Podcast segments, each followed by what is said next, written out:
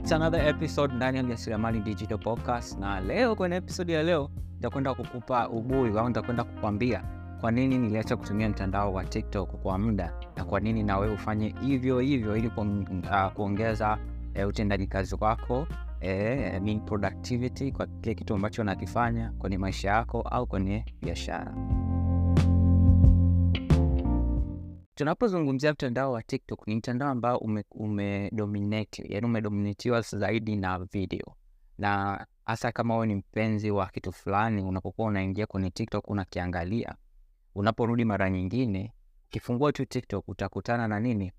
Na zile video ambazo ni interest, yani ni vile vitu ambavyo una interest nazo e, au interest na, navyo kwenye kile kitu ambacho unakipenda kwenye social media.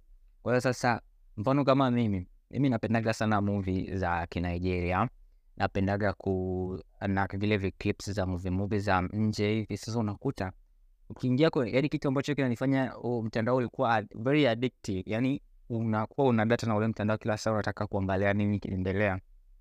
Ni kwa sababu ya zile video.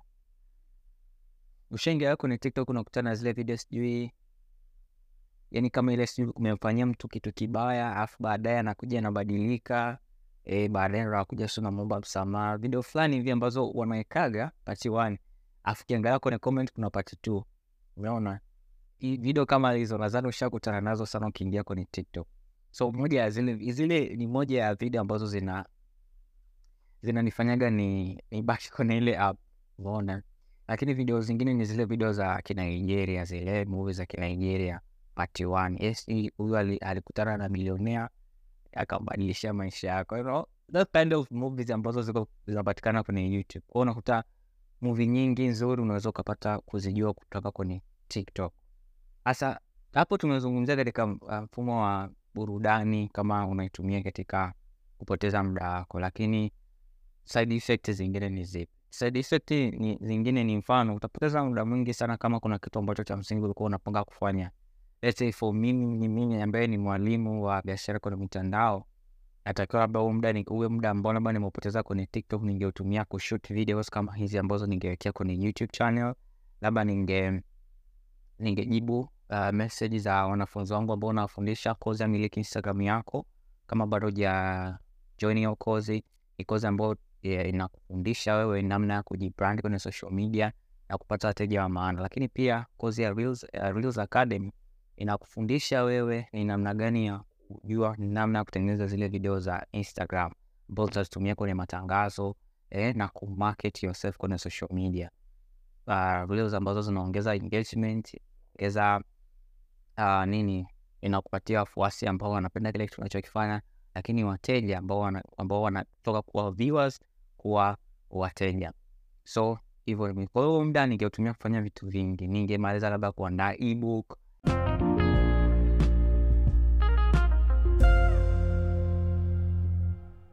ningemaliza siku nikifanya kitu fulani labda ningetoka ningeenda na kwenye appointment na mtu labda ambaye nilikuwa namzungusha zungusha tusionane.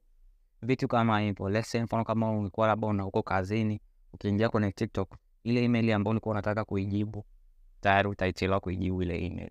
Yule mtu ambao ulisema utampigia tayari ushasahau.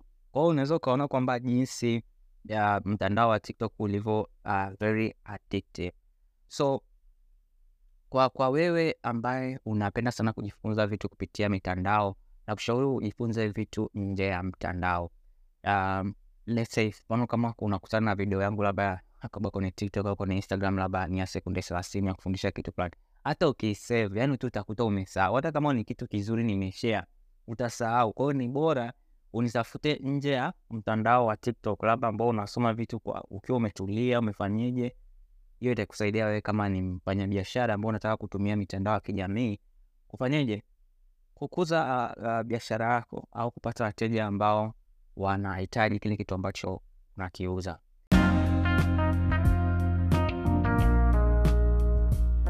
Je wewe kwa, uh, kwa upande wako tiktok ime, imeleta changamoto gani katika kile kitu ambacho unakifanya?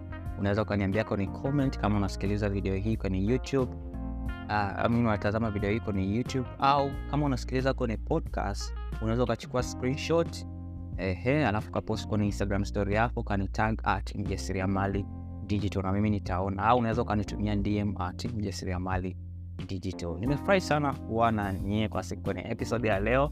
Kama utakuwa na swali lolote, unahitaji kujiunga kozi ya miliki Instagram yako, unahitaji kujiunga kozi ya Reels, unahitaji kununua ebook ya Pesagram ambayo nimezungumzia njia hamsini e, za kutengeneza pesa kwenye mtandao wa Instagram. Kisha unanicheki kwenye Instagram at mjasiriamali digital. Mimi ni Coach Amani, bye bye.